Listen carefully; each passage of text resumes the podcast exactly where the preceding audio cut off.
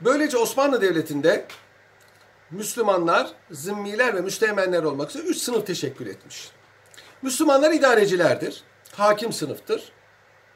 Ancak bu demek değildir ki diğerleriyle farklı statüdedir. Osmanlı Devleti nüfusunu daha önce söylemiştim. Hatırı sayılır bir ekseriyetini gayrimüslimler teşkil ediyor. Yavuz Sultan Selim'den itibaren Yavuz Sultan Selim'den itibaren e, Müslüman nüfus neredeyse gayrimüslimlerle başa baş olmuştur ama hiçbir zaman e, 93 Harbi'ne kadar ekseriyeti Osmanlı Devleti'nde bulunmamıştır. 93 Harbi'nden sonra Rumeli'nin kaybıyla e, Osmanlı Devleti'nde Müslüman nüfus e, fazladır. Cumhuriyet kurulduğu zaman bile Türkiye Cumhuriyeti nüfusunun dörtte biri gayrimüslimdi arkadaşlar. Fakat mübadele, e, sürgün Ermenilerin dönmesine izin verilmemesi, arkasından 1930'larda yaşanan pogromlar, e, 6-7 Eylül hadiseleri, Kıbrıs hadiseleri sebebiyle Rumlara tatbik edilen siyaset ve nihayet İsrail'in kurulması üzerine Yahudilerin İsrail'e gitmesi, varlık vergisi sebebiyle gayrimüslimlere mallarına el konulması gibi bir takım e, haşin politikalar sebebiyle Türkiye Cumhuriyeti'ndeki gayrimüslim nüfus hatırı sayılır miktarda azalmıştır. Ama Cumhuriyet kurulduğunda dörtte bir idi. Ama bakarsanız mecliste hiç temsilcileri yoktur.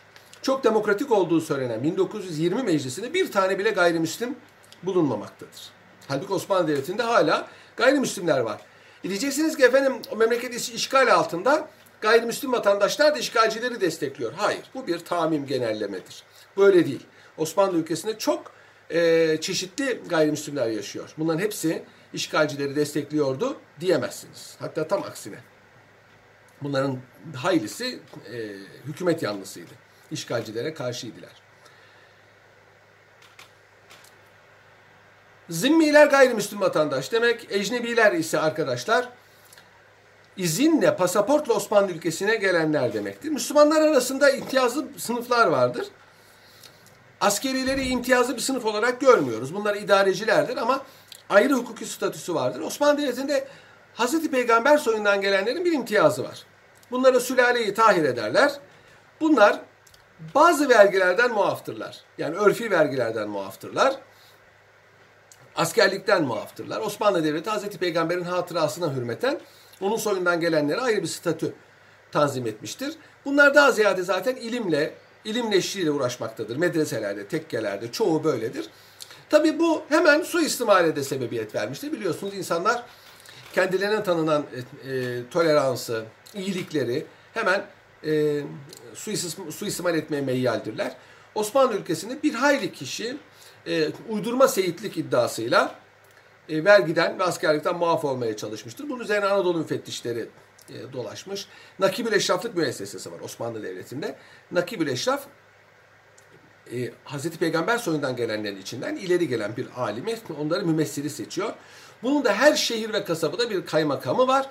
O sahte seyitlik iddialarını değerlendiriyor. Her önüne gelenin seyitlik iddiasıyla ortaya çıkmasına mani olur. Seyit demek Hazreti Hüseyin'in soyundan gel- geliyor demek. Şerif Hazreti Hasan'ın soyundan geliyor demek. Hazreti Peygamber'in soyu oğullarından devam etmedi. Hazreti Muhammed'in üç oğlu vardı. Kasım, Abdullah ve İbrahim. Bunların üçü de küçükken öldüler. Dört de kızı vardı. Ümmü Gülsüm, e, e, Zeynep, Ümmü Gülsüm, Rukiye ve Fatıma. Bunlardan dördü de evlendiler. Buluğ çağından sonra vefat ettiler. Evlendiler. Çocuklar oldu. Fakat bunlardan sadece Fatıma'nın babasının amcazadesi Ali ile evlenen Fatıma'nın soyu devam etti. Onun iki kızı, üç oğlu vardı. Oğullarından Muhsin küçükken öldü.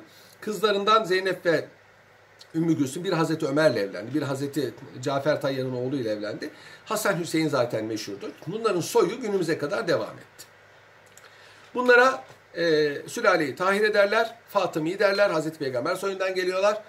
E, bütün İslam memleketlerinde bunlara hürmet edilmiş ve imtiyaz tanınmıştır. Osmanlı Devleti de bu ananeyi devam ettirmiştir. Söylediğim şekilde ve e, ciddi bir kontrol mekanizmasıyla sülaleyi tahirenin günümüze sahih bir şekilde intikalini temin etmiştir.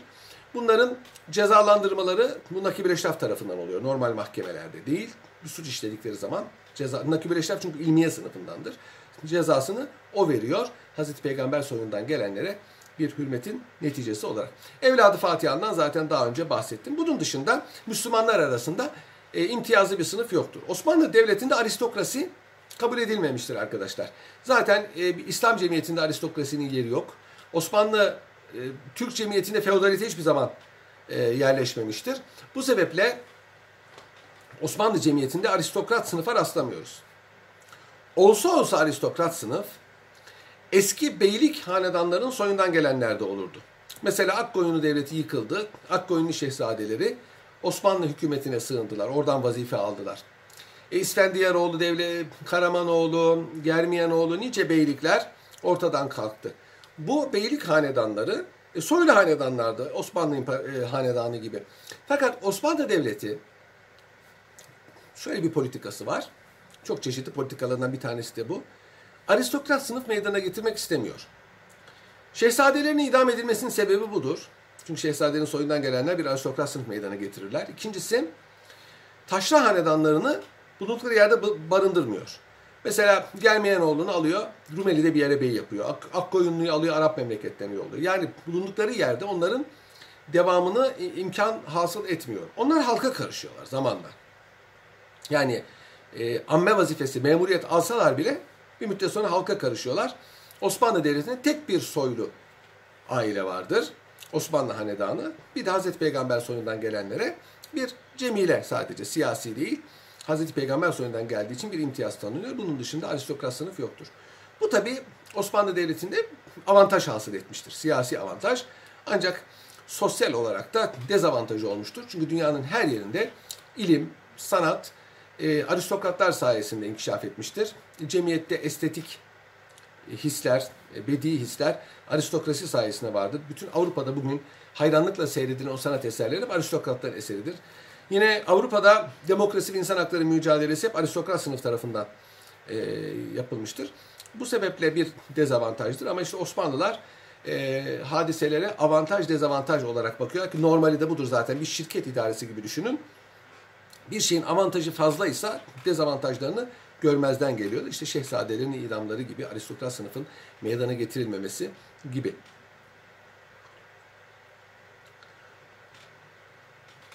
İslam devleti bir yeri fethettiği zaman buranın yerli halkı isterse tasını tarağını toplar oradan gider. İsterse Müslüman olur, Müslümanlarla eşit statüde olur. İsterse arkadaşlar kendi dinini muhafaza etmek suretiyle İslam devletine tabi olur, vatandaş olur. Bunu kabul edenlerle İslam devleti bir anlaşma yapar. Bu anlaşmaya zimmet anlaşması diyoruz. Zimmet kelimesini kullanıyoruz. Zimmetine para geçirmek. Zimmet bir insanın hukuki hak ve borçları demektir. Şimdi benim mesela bütün alacaklarım, mal varlığım, kişilik hakkım, telif haklarım benim zimmetimdedir. Aynı zamanda benim ödemem gereken bütün borçlar da benim zimmetimdedir. Ekrem Buğra ikincinin bir zimmeti vardır. Yani hukuki varlık demek. Burada da devlet, hükümet diyor ki bu gayrimüslimlere siz benim vatandaşım olarak bu memlekette yaşayabilirsiniz. Benim kanunlarıma saygı göstereceksiniz.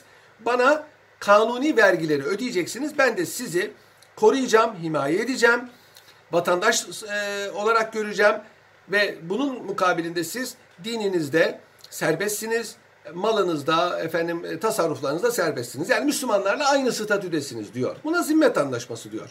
Zimmet anlaşması yapılanlara zimmi derler arkadaşlar. Zımni değil. Zımmi de değil. Zimmi. Zimmet anlaşması yapılmış. Zimmi eşittir gayrimüslim İslam devleti vatandaşı. Daha doğrusu İslam devletinin gayrimüslim vatandaşına zimmi derler. Zımni değil. Kesinlikle arkadaşlar buna dikkat edin.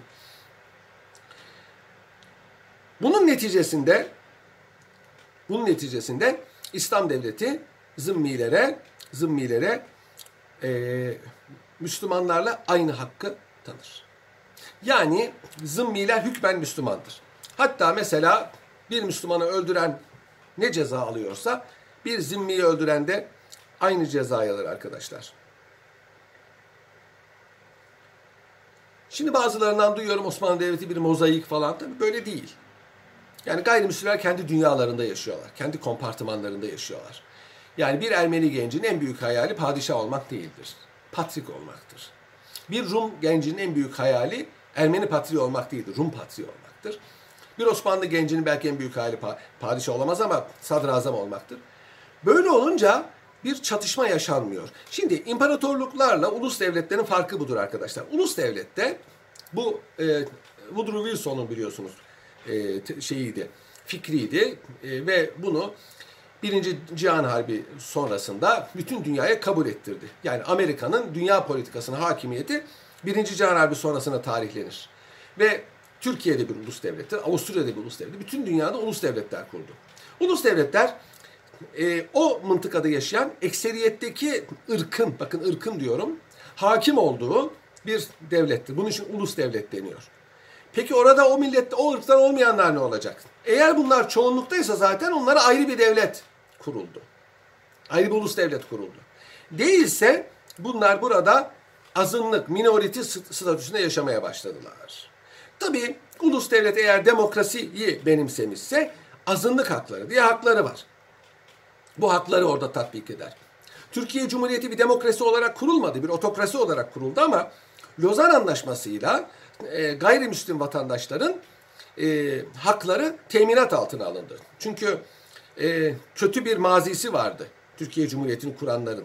Bundan 10 sene önce e, 1 milyon Ermeni sürgün edildi, öldürüldü. Rumlara çok büyük eziyetler yapıldı. E, bu kötü bir sabıkaydı. Yani gayrimüslim vatandaşlara, azınlıklara ne yapılacağı belli olmadığı için bunlar milletler arası bir anlaşma olan Lozan Antlaşması ile teminat altına alındı. Bunun dışındaki bütün ülkelerde buna benzer azınlıklar vardır. Fransa'da da vardır. İspanya hepsinde var ama e, Türkiye Cumhuriyeti'ne daha fazlaydı. Osmanlı ülkesine daha fazlaydı. Bunlar zamanla bir devlet politikası olarak veya değişen şartlar sebebiyle giderek azaldı. Şu anda Türkiye'de gay bir gayrimüslim azınlık meselesi kalmadı. Ama başka azınlıklar meydana yani ırk, ırk azınlıkları meydana geldi. Lozan Anlaşması'nda azınlık olarak dini azınlıklar tarif edilmişti. Çünkü o zaman Türkiye Cumhuriyeti bir İslam devletiydi. Ancak Türkiye Cumhuriyeti laikliğe geçince bu sefer e, vatandaşları bağlayan din bağı ortadan kalkınca diğer ırklarla problem yaşamaya başladılar. En mühimi de işte Kürt meselesi diye bildiğimiz bir meseledir. Müslümanken Müslüman kardeşliği ama Müslümanlıktan ayrılınca o zaman herkes kendi ırkını ön plana çıkartmak durumunda kalıyor. Böyle bir problem ulus devletlerde yaşanıyor. Bu problemler imparatorluklarda yaşanmaz arkadaşlar. İmparatorluklarda hanedan belli bir ırktandır. Hatta bazen çoğunluktan olmayan ırktandır. Çünkü Avrupa'daki hanedanların biliyorsunuz evlilikler sebebiyle mesela şu anda İngiltere hanedanı aslında Alman asıllıdır. Avrupa'daki hanedanların çoğu farklı ırktandır. Mesela şu anda İspanya Krallık Hanedanı Fransızdır. İsveç Krallık Hanedanı Fransızdır. Yani iki tane krallık hanedanı Fransız şu anda. İngiltere, Danimarka, Norveç Krallık Hanedanı Alman asıllıdır. Belçika Kral Hanedanı Alman asıllıdır. Hollanda, Lüksemburg zaten akraba Alman asıllıdır. Yine e, tarih yakın tarihte yıkılan krallıklar Bulgar kralı Almandı. Yunan kralı Almandı. Roman kralı Almandı. Rus çarları Alman asıllıdır. Holstein hanedanı derler onlara. Ee, Avusturya zaten Almandı. Evet Almanlar çoktur. Yani e, Avrupa kraliyet ailelerinde mesela Portekiz kraliyet ailesi bile Almandı. Portekiz kraliyet ailesi bile Avrupa'da ilk yıkılan Fransa'dan sonra Portekiz krallığıdır. 1908'de yıkıldı. Kralı öldürdüler ve e, Cumhuriyet ilan edildi. Ondan sonra da Portekiz'de hep bir e, kral mütteisi vardır. Braganza Hanedanı.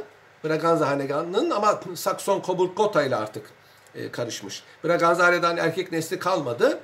E, yok kaliteliliklerinden değil e, Avrupa dengeleri sebebiyle. Yani e, Avrupa'daki yeni devletler kurulduğu zaman oraya kral seçiliyor. Bu kralları hangi hanedandan seçeceksiniz? Mahalli bir hanedan yoksa Sırpların var mesela. O, oraya e, herkesin kabul edebileceği bir hanedandan kral seçiliyor. İşte onun için Almanlarda Alman soyluluğu da çok yaygın. Bir de o zaman daha Almanya kurulmamış. Almanya 1870'te kuruldu. Almanya'da çok çeşitli krallıklar var. Bavyera Krallığı var, Saksonya Krallığı var, Hessen Düklüğü var, Hanover Elektörlüğü var. Bir sürü devlet hangi biri olacak? Onun için Alman prenslerini seçiyorlardı. Yani bu Alman prensleri Almanya hanedanından değil, Hohenzollern hanedanından değil. Mesela Kaiser'in mensup olduğu Hohenzollern hanedanı değil, başka hanedanlardan. Mesela Wittelsbach'lardan var, Bavyera hanedanından var. İşte dediğim gibi Portekiz, Belçika, Sakson Coburg Gotha, Saksonya hanedanındandır. Kraliçe Victoria'nın kocası Albert da onların kardeşiydi. Mesela e, Bulgaristan kralı Ferdinand yine aynı şekilde Belçika hanedanındandır. Yani Belçika, Portekiz, İngiltere ve e, Bulgaristan akrabadır. Yunan prensi ise Danimarka kralının oğluydu. Danimarka kralının kardeşiydi. E, Yunan hanedanı Danimarka'dır. E, Romanya hanedanı tamamen Hohenzollern, Sigmaringen, e, Prusya hanedanıdır ama e, imparator çıkaran hanedan değil. Yan koldan bir hanedandır. E, Danimarka hanedanı ise Oldenburg hanedanıdır. Çok eski bir Alman hanedanı o. Danimarka ve Norveç aynı zaten ailedir. Ruslar da aynıydı. Bunlar ama aynı hanedan. Akrabalıkları saymıyorum. Düşünün Birinci Dünya Savaşı'nda savaşanlar birbirine akraba. Mesela e, Kaiser Kraliçe Victoria'nın torunu. İngiltere Kralı Kraliçe Victoria'nın torunu. E, karşıda Rus Çarı Kraliçe Victoria'nın torunu. Düşünün e, birbirleriyle savaşan iki devletin başındakiler kardeş çocuğu. Yani Kaiser'le İngiltere Kralı o zaman dayı hala çocuklarıdır. Yani böyle. La erhame beynel mülük. E, krallar arasında akrabalık olmaz diye bir söz vardır. La erhame beynel mülük ve beynahat. Başkası yani akrabalık olsa bile e, millet menfaatleri devreye girdiği zaman iş değişir. Nitekim Osmanlılar'da da değil mi? Kardeşi bile olsa e, affetmiyor. Affetmiyor. Siyasi menfaatler ön plandadır. Şimdi arkadaşlar Osmanlı Devleti'nde imparatorluk olduğu için herkes kendi kompartımanında yaşar. Kimse birbirine karışmaz. Ee, Ermeni Rum'la karışmaz. Rum Yahudi ile karışmaz. Zaten birbirini sevmezler. Bu üç e, millet birbirini sevmez. Ermeniler ayrı bir mezhep biliyorsunuz. Rumlar ayrı bir mezhep, Yahudiler ayrı bir ırk. Biraz evvel söylediğim sebeplerle Kur'an-ı Kerim de haber verdiği üzere Hristiyanlarla Yahudiler zaten birbirlerini sevmez. Bir Hristiyan Müslümanı tercih eder, Yahudi'yi tercih etmez. Aynı şekilde Yahudi Müslümanı tercih eder, Hristiyanı tercih etmez. Bu tarihi bir mesele. Bu sebeple arkadaşlar imparatorluklarda e, Osmanlı İmparatorluğu'nda herkes kendi kompartımanında yaşar. Çoğu birbirine karışmaz. Evlilikler yok denecek kadar azdır. Ama yemeklerde, kılık kıyafette, e, kültür alışverişi o kaçınılmazdır. E, herkes herkes farklı, herkes farklı e, mabetlere devam eder. Sultan II. Mahmud'un çok meşhur bir sözü var. Ben Teb'am'ın Müslümanlı camide, Hristiyanını kilisede, Yahudisini Havr Havra'da tefrik ederim. Başkaca bir günah farkları yoktur. Hepsi bir pederin evlatlarıdır. Ne demek istiyor? Elbette ki Müslüman, Hristiyan, Yahudi bile olmaz. Herkesin dini inançları farklı. Ama kanun önünde hepsi eşittir. Padişah, hükümdar hepsini bir evlat muamelesi yapar. Hepsini kanun önünde eşit tutar. Sultan Mahmud'un bu sözü çok tarihi bir sözdür ve Osmanlı düzenini anlatıyor. İşte Pax Ottomana Osmanlı barışı böyle sağlanmıştır arkadaşlar. Yani herkes kendi kompartımanında yaşıyor, birbirine karışmıyor. Birbirine karışmadığı için de çatışma olmuyor. Ne zaman ki Tanzimattan sonra yavaş yavaş birbirleriyle iç içe geçtiler. Çatışmalar o zaman başladı. Çatışmalar o zaman başladı. Evet, ama artık tabii klasik Osmanlı düzenini e, Tanzimat devrinde 20. asır 19. asırda devam ettirmeniz mümkün değil. Yani Osmanlı Devleti gayrimüslimleri elde tutabilmek için elinden gelen her şeyi yaptı. En modern teşebbüslerde bulundu. Fakat onun hesaba katmadığı veya katamadığı başka parametreler vardı. Bu parametreler sebebiyle bu problemler yaşandı. Yani Osmanlı Devleti'nin savaşları, savaşlarda yenilmeleri, bunun e, e, yerli halka tevcih edilmesi, e, milliyetçilik cereyanları, ekonomik problemler, pek çok sıkıntı bir takım başka sıkıntıları doğurdu ve Osmanlı Devleti'ndeki bu huzursuzluğun sebebi bu oldu arkadaşlar. Şimdi Zımmilerin hukuki statüsü çok eski zamanlara tarihleniyor. Hazreti Peygamber devrinde e, İslam devletinin gayrimüslim vatandaşları var. Daha önce anlatmıştım. E, Hazreti Muhammed Mekke'den Medine'ye hicret ettiği zaman Medine'de hatırı sayılır bir gayrimüslim nüfus var. Bunlar Yahudiler. Üç büyük kabile. Bunlar İslam devletinin vatandaşları. Hatta Medine Anayasası'na göre İslam devletinin diğerleriyle eşit vatandaşları. Müslümanlarla ve Müslüman olmayan Araplarla eşit vatandaşları. Müslüman olmayan Araplar var, müşrik. E zaman içinde e, Suriye'nin fethiyle, e, Mısır'ın fethiyle Hristiyan vatandaşları oldu. Hazreti Ömer devrinde, Hazreti Ebubekir devrinde. ve e, Irak'ın fethiyle Zerdüş dininden vatandaşları oldu. Ve İslam devletinin her zaman Müslümanlardan fazla başka dinlerden vatandaşı oldu. Bunların statüsü Hazreti Peygamber'in, Hazreti Ebu Bekir'in, Hazreti Ömer'in, Hazreti Osman'ın o devirde kurulmuş olan e, müesseselerle devam eder. Mesela Hazreti Ömer zamanında Kudüs fethedildi. Yeruşalim o zaman ismiyle İlya fethedildi. Romalılardan fethedildi. Dikkatini çekelim. Yahudilerden değil veya başkalarından değil. Barış da fethedildi.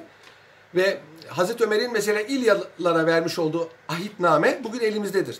Ahitname İslam Devleti'nin tek taraflı olarak e, halka tanımış olduğu taahhütlerdir.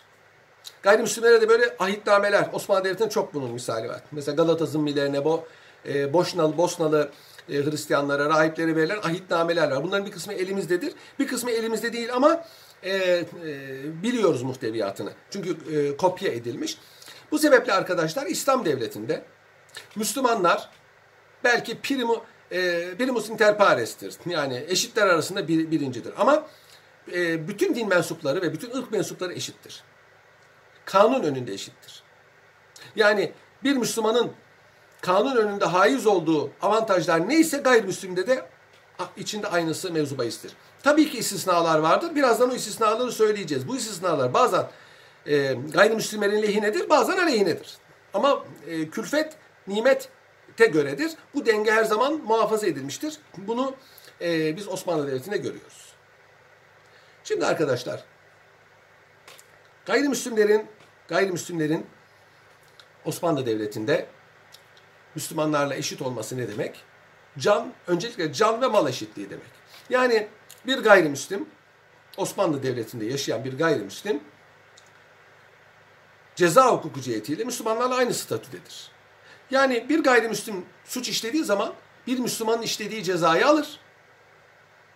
Bir Müslüman bir gayrimüslime karşı suç işlediği zaman cezalandırılır. Yani böyle bir denge var. Ee, biraz evvel misal vermiştim. Bir Müslümanı kasten öldürmek neyse bir gayrimüslimi kasten öldürmek de odur. Bir Müslüman bir Müslümanı öldürdüğü zaman idam ediliyorsa bir gayrimüslimi öldürdüğü zaman da idam edilir. Ya bu adam gayrimüslim Müslüman değil neden idam ediyorsun? Böyle bir şey yok. Çünkü kanun önünde Müslümandır. Hatta fıkıh kitaplarında der ki malumunuz her din mensubu kendi dini dışındakileri kafirlikle itham eder. Kafir onun inancına inanmayan kişi demektir. Gavur diye yumuşatılmıştır. Yani bir Müslüman için Müslüman olmayanlar kafirdir.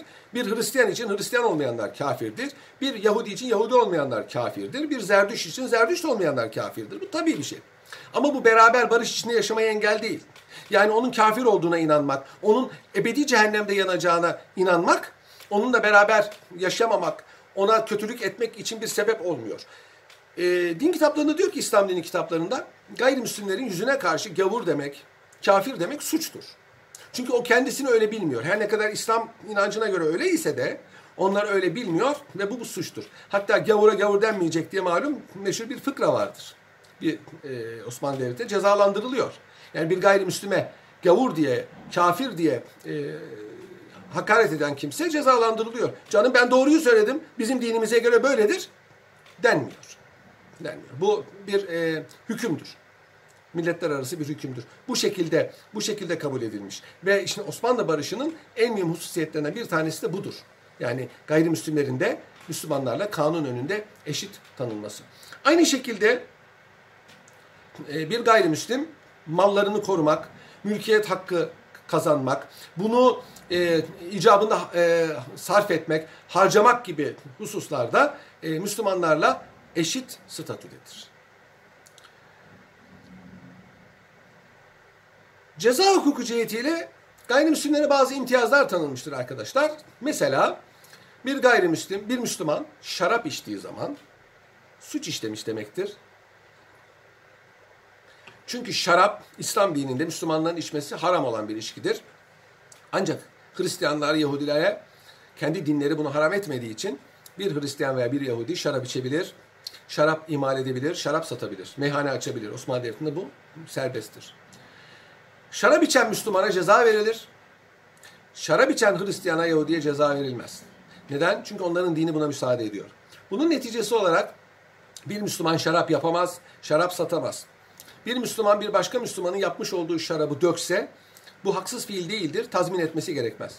Ancak bir Müslüman bir gayrimüslimin yapmış olduğu şarabı dökerse bunu tazmin etmesi gerekir. Çünkü şarap o gayrimüslim için bir maldır.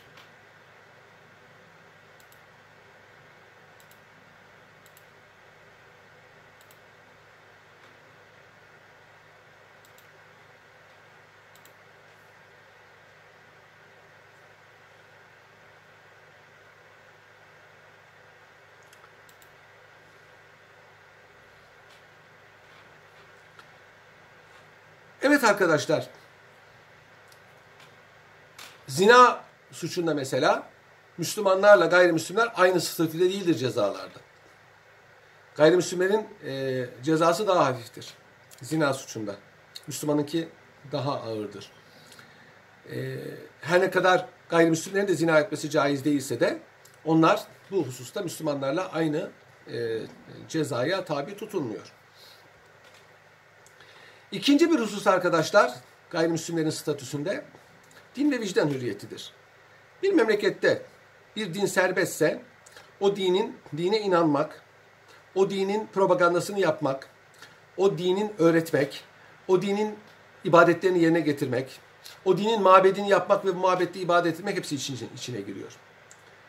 Kur'an-ı Kerim'de la ikrahe din. Kat tebeyyene rüştü minel gay. Artık doğru yanlış belli oldu. Dinde zorlama yoktur ayet-i kerimesi var. Dinde zorlama yoktur ay- ayet-i kerimesi. Müslüman olmayanlar yani gayrimüslimler Müslüman olmaya zorlanamaz demektir. Bu sebeple İslam devletinde yaşayan gayrimüslimler kendi dinlerine inanırlar. Bu dine göre ibadet ederler. Çocuklarına bunu öğretebilirler. Bunun için mektep açabilirler, neşriyat yapabilirler, mabet yapabilirler. Mabette ayin yapabilirler.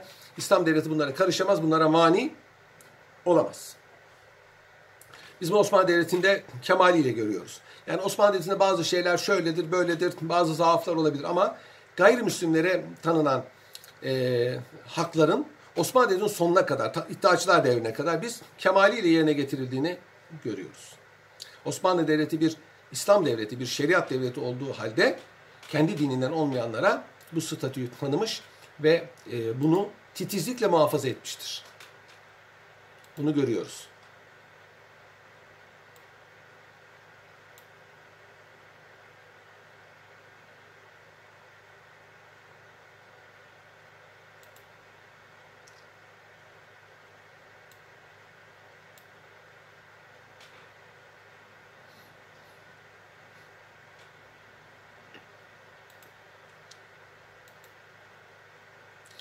Şimdi arkadaşlar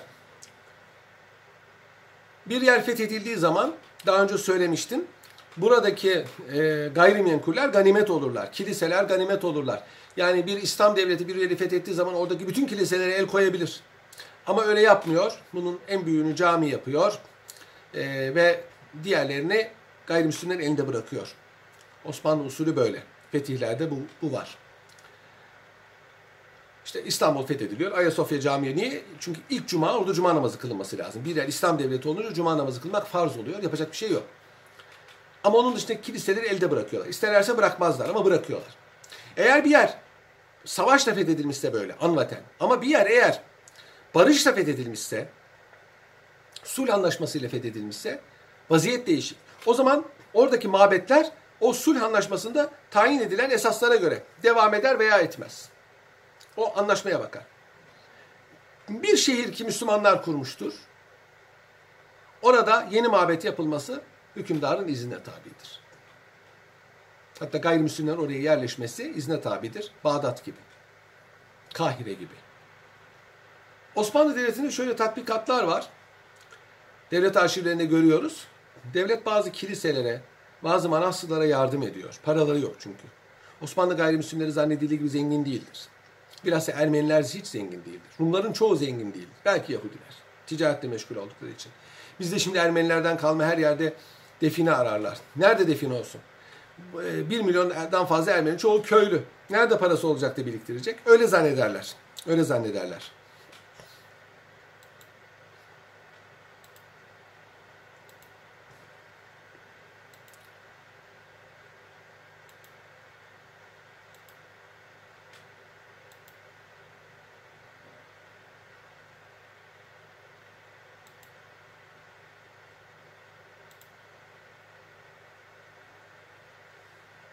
Arkadaşlar görüntüde problem var da ona bakıyorum.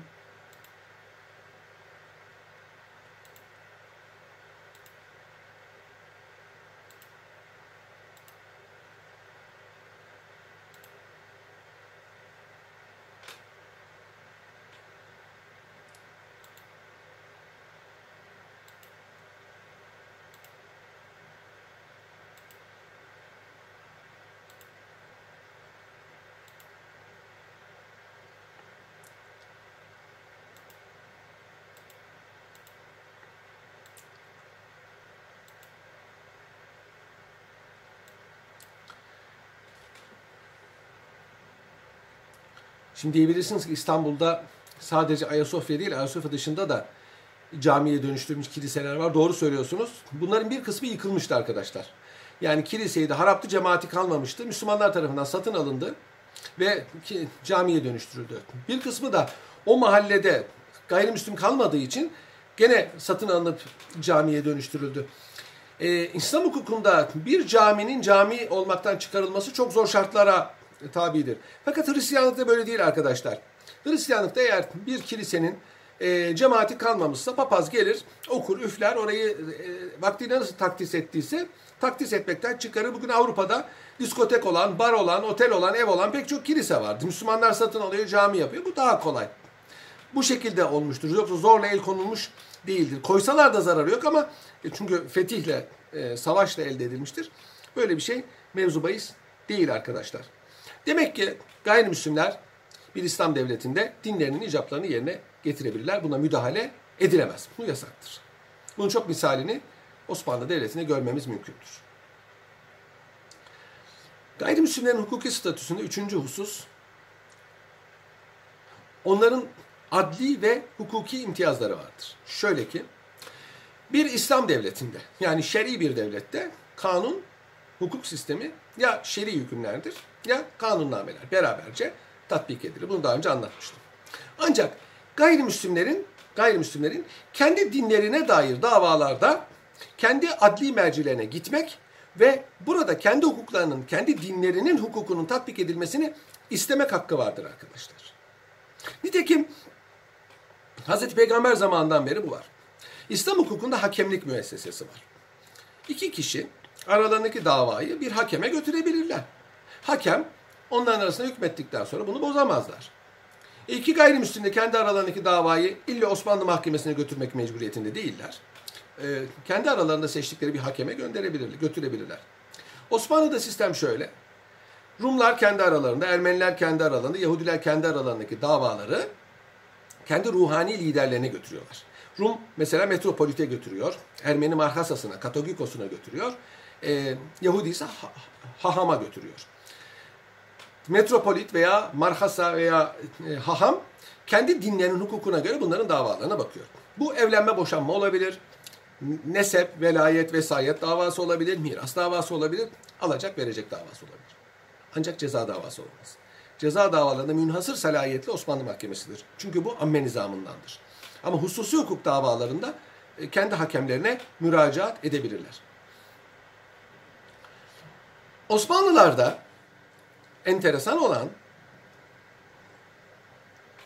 gayrimüslimler kendi mahkemelerine müracaat etmektense Osmanlı Mahkemesi'ne müracaat etmeyi tercih ediyorlar. Bunun sebebi de birincisi Osmanlı mahkemeleri daha ucuzdur. Düşük harçla çalışıyor. Yani kilise, yani cemaat mahkemeleri denir. Zimmilerin kendi mahkemelerine ruhani mahkemeler, cemaat mahkemeleri denir. Daha pahalı. İkincisi Osmanlı mahkemelerinin temiz ve istinafı var. İtiraz etmek imkanı var. Kendi mahkemeleri kararları katidir. Üçüncüsü dar bir cemaat olduğu için kendi mahkemelerinde adil hüküm çıkma ihtimali düşük. Çünkü parayı veren orada biraz e, galip geliyor.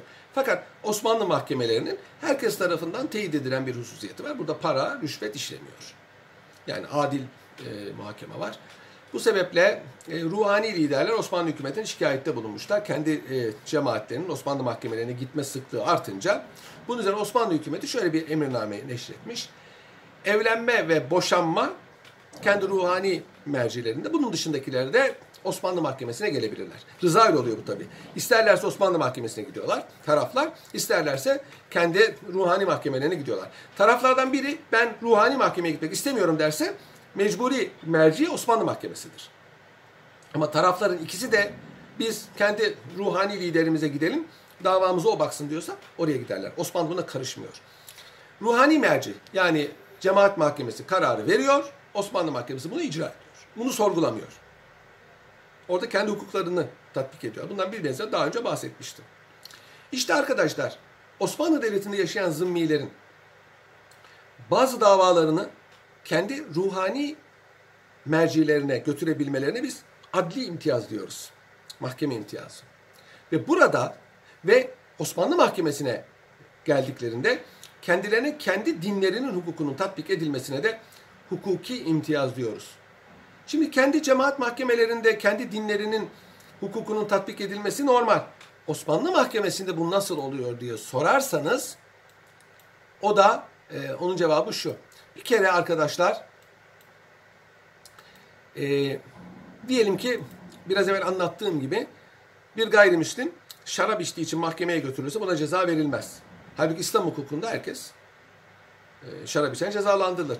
Burada kendi dinlerinin hukuku tatbik edilmiyor aslında. İslam hukuku tatbik ediliyor. İslam hukuku diyor ki Müslümanlara haram şarap, gayrimüslimlere değil, dolayısıyla onlara suç değil. Yine mesela Müslümanlıkta caiz olmayan bir evlilik yapmış iseler, kendi dinlerine uygun ama İslamiyet'e uygun değil. Bu takdirde bu İslam mahkemesine, Osmanlı mahkemesine geldiği zaman Osmanlı mahkemesi bir dakika ya siz nasıl karı kocasınız? Bizim dinimize göre, İslam hukukuna göre siz evlenemezsiniz demiyor. Kendi aralarında yapılmış olan nikahları kabul ediyor. Mesela gayrimüslimlerde amca, dayı, hala, teyzeyle evlenmek mümkündür. İddet mecburiyeti yoktur. Şahitsiz nikah mümkündür. Ama bu İslam hukukunda mümkün değildir. E şimdi şahitsiz evlenmiş birisi Osmanlı Mahkemesi'ne gelince Osmanlı Mahkemesi hop ne oluyor siz zaten evli değilsiniz demiyor. Kendi aralarında yapılmış olan nikahları bunlar da kabul ediyorlar. Arkadaşlar e, bu gayrimüslimlerin adli ve hukuki imtiyazı sahip olması Hazreti Peygamber zamanından gelen bir adettir. Hazreti Peygamber zamanında da bir zina davasında bunlara kendi hukukları tatbik edilmişti. Daha sonra da Hazreti Peygamber ve ondan sonra gelen halifelerde de aynı şey cari oldu. Nitekim e, Hasan-ı Basri'ye sormuşlar. Demiş ki kendi inançlarını yaşayabilmek için cize veriyorlar. Binaenaleyh biz onları karışmayız. Kendi dinleriyle onları baş başa bırakmamız emrolunmuştur diyor. Ömer bin Abdülaziz'in e, e, suali üzerine. Ve gayrimüslimler sadece şarap, domuz alıp satmakta değil, bazı e, davalarda da kendi imtiyazlarına sahiptirler. Tabi bu e, bir otonomi değil. Yani bazıları bunu otonomi olarak, muhtariyet olarak tarif ediyor. Ama bu değil, bu bir imtiyazdır. Ee, İslam hukukundaki müsamahanın neticesi olarak da bunu görebilirsiniz. İslam hukukunun bir iç tanzimi, iç düzenlemesi olarak da bunu görmek mümkündür. Ee, bu Osmanlılarda da aynı bir şekilde cereyan etmiş. Ve verilen kararlar da Osmanlı Mahkemesi tarafından tatbik ediliyor. Bu arada şöyle bir husus da var arkadaşlar. Şimdi e, her dinin bazı dini cezaları var. Bu dini cezalar, afaroz gibi cezalar ruhaniler tarafından kendi vatandaşlarına, kendi e, dindaşlarına verilir. Osmanlı Devleti buna karışmaz. Burada da bir muhtariyetleri var. Patriklerin ve yüksek rütbeli ruhani, ruhanilerin muhakemesi Divan-ı Humayun'da yapılır. Bunlar alelade mahkemelere e, gitmezler ve bunlar bir suç işledikleri zaman da bunların infazı e, diğer e, normal halkın infazından farklıdır. Bunlara bazı imtiyazlar e, tanınıyor. Bu e, imtiyaz yani gayrimüslimlerin bu imtiyazı 1917'ye kadar devam etti. 1917 yılında iktidarda bulunan İttihat ve Terakki hükümeti gayrimüslimin adli imtiyazını kaldırdı. Yani cemaat mahkemelerini kaldırdı. Bunlar artık e, Osmanlı mahkemelerine gideceklerdir. Yani e, kendi mahkemelerine değil Osmanlı mahkemelerine gidecektir. Fakat şöyle bir farkla ki, şöyle bir farkla ki bu mahkemede onlara kendi dinleri tatbik edilecektir. Bu da sadece evlenme ve boşanmadadır. Bunun için hukuk aile kararnamesi hazırlanmıştır. hukuk ayrı kararnamesi sadece Müslümanların değil, gayrimüslimlerin de kendi dinlerine göre evlenme boşanma hükümlerini ihtiva eder. Ve bu kararname iki sene yürürlükte kalmıştır, cari kalmıştır ve 1919'da kaldırılmıştır. Çeliştiği durumlarda nasıl? Çelişen nedir anlamadım ben. Bunu arkadaşınız yazarsa cevap veririm. Yani iki sene bir e, boşluk var. Fakat tabi hukuk aile kararnamesi Ankara hükümetine bağlı mıntıkalarda e, cari olmadığı için 1926'ya kadar gayrimüslimler yine e, kendi mahkemelerinden mahrum kalmışlardır. E, demek ki 1917 onun kaldırılmaya başladığı tarihtir. Bu adli imtiyazlar. Hukuk imtiyazlar devam etti. Lozan'a kadar. Lozan'da biliyorsunuz müzakereler, eğer müzakere zabıtlarını okuduysanız, gayrimüslimlerin Osmanlı ülkesinde yaşayan, o zaman Osmanlı Devleti artık Türkiye Büyük Millet Meclisi hükümeti, burada yaşayan gayrimüslimlerin statüsü, Türkiye'ye gelen ecnebilerin statüsü üzerine yoğunlaşmıştır. Türk delegeleri halifeliğin kaldırılması ve İslam hukukunun kaldırılması hususunda bir teminat vermişlerdir. Lozan müzakerelerinde. Bunu bazıları inkar ediyor ama müzakereleri okuyanlar görebilir. Yani halifeliğin kaldırılması ve İslam hukukunun kaldırılması Lozan'da olmuştur. Ama yok efendim Lozan'dakiler baskı yaptılar şu bilemeyiz iç, içeride ne konuşuldu. Zabıtnamelerde Türk delegeleri diyor ki biz bu problemi bize getirdiğiniz bu problemi halifeliği kaldırarak ve İslam hukukunu kaldırarak çözeceğiz diye taahhütte bulunuyorlar. Ve bunun üzerine Lozan'a bir madde konuldu. Dendi ki Türk mahkemeleri güvenilir değil. Binaenaleyh Türk mahkemelerinde, Lozan'da var bu, dikkatinizi çekerim. Nasıl bağımsızlıksa, Türk mahkemelerinde Osmanlı Devleti'nde bile yok. Beş sene müddetle ecnebi temsilciler bulunacak her mahkemede. Türkiye Cumhuriyeti'ndeki her mahkemede ecnebi bir üye bulunacak. Yani mahkeme azasının bir tanesi ecnebi olacak. Lozan Anlaşması'nın maddesi bu. Ve gayrimüslimlerin hukuki statüleri devam edecek. Onlar gene kendi hukuklarına tabi olacaklar. 1926 yılında 1924'te halifelik kaldırılarak taahhütün birincisi gerçekleştirildi. İzmir İktisat Kongresi'nde liberal ekonomiye geçirmek kaydıyla ikincisi, üçüncüsü 1926'da İslam hukuku tamamen kaldırılarak kaldırılarak taahhütün üçüncüsü de yerine getirildi. Bunun üzerine e, müttefiklerin yani İngilizlerin baskısıyla o, Türkiye Cumhuriyeti'nde yaşayan gayrimüslim vatandaşlar, Rum, Ermeni ve Yahudiler topluca İçişleri Bakanlığı'na müracaat ederek Lozan Anlaşması'nın kendisinin kendilerine tanımış olduğu hukuki imtiyazlardan vazgeçtiklerini, Türkiye Cumhuriyeti kanunlarına tabi olacaklarını deklare ettiler. Böylece e, Türkiye'deki gayrimüslimlerin hukuki imtiyazları da tarihe karılmış oldu, karışmış oldu. Uygulamada azınlık hukuku ile, bakın azınlık yok zaten, Osmanlı Devleti'nin azınlık yok. O kadar sözü boşuna mı söyledim arkadaşlar? İmparatorluklarda azınlık olmaz. Mevcut Müslümanlar uygulanan hukukun uygulanması çelişme olmaz. Böyle bir çelişme olmuyor.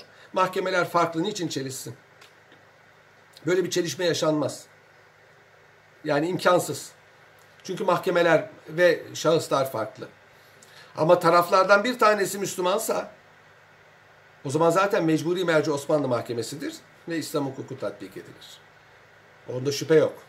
Onda şüphe yok. Şimdi arkadaşlar e, bu buraya kadar anlattıklarım gayrimüslim Osmanlı vatandaşlarının yani zimmilerin Osmanlı ülkesindeki statüsündeki farklılıkları gösteriyor. Normalde normalde farklı farklı değil. Evet soruları da okuyorum arkadaşlar. Haklısınız. Onu ben sonra çünkü aynı anda dört ekran açık. Ben diğer sualleri de okuyorum. Arkadaşınız bir tanesi bu çelişirse ne olur dedi. Yani e, Müslümanlar azınlık hukukuyla, azınlık hukuku diyor arkadaş, azınlık hukuku değil. Zimmilerin hukukuyla mevcut Müslümanlara uygulanan hukuk yani İslam hukukunun uygulanmasında çelişme olursa hangisi esas alınır? Böyle bir çelişme olmaz. Böyle bir şey yaşanmaz.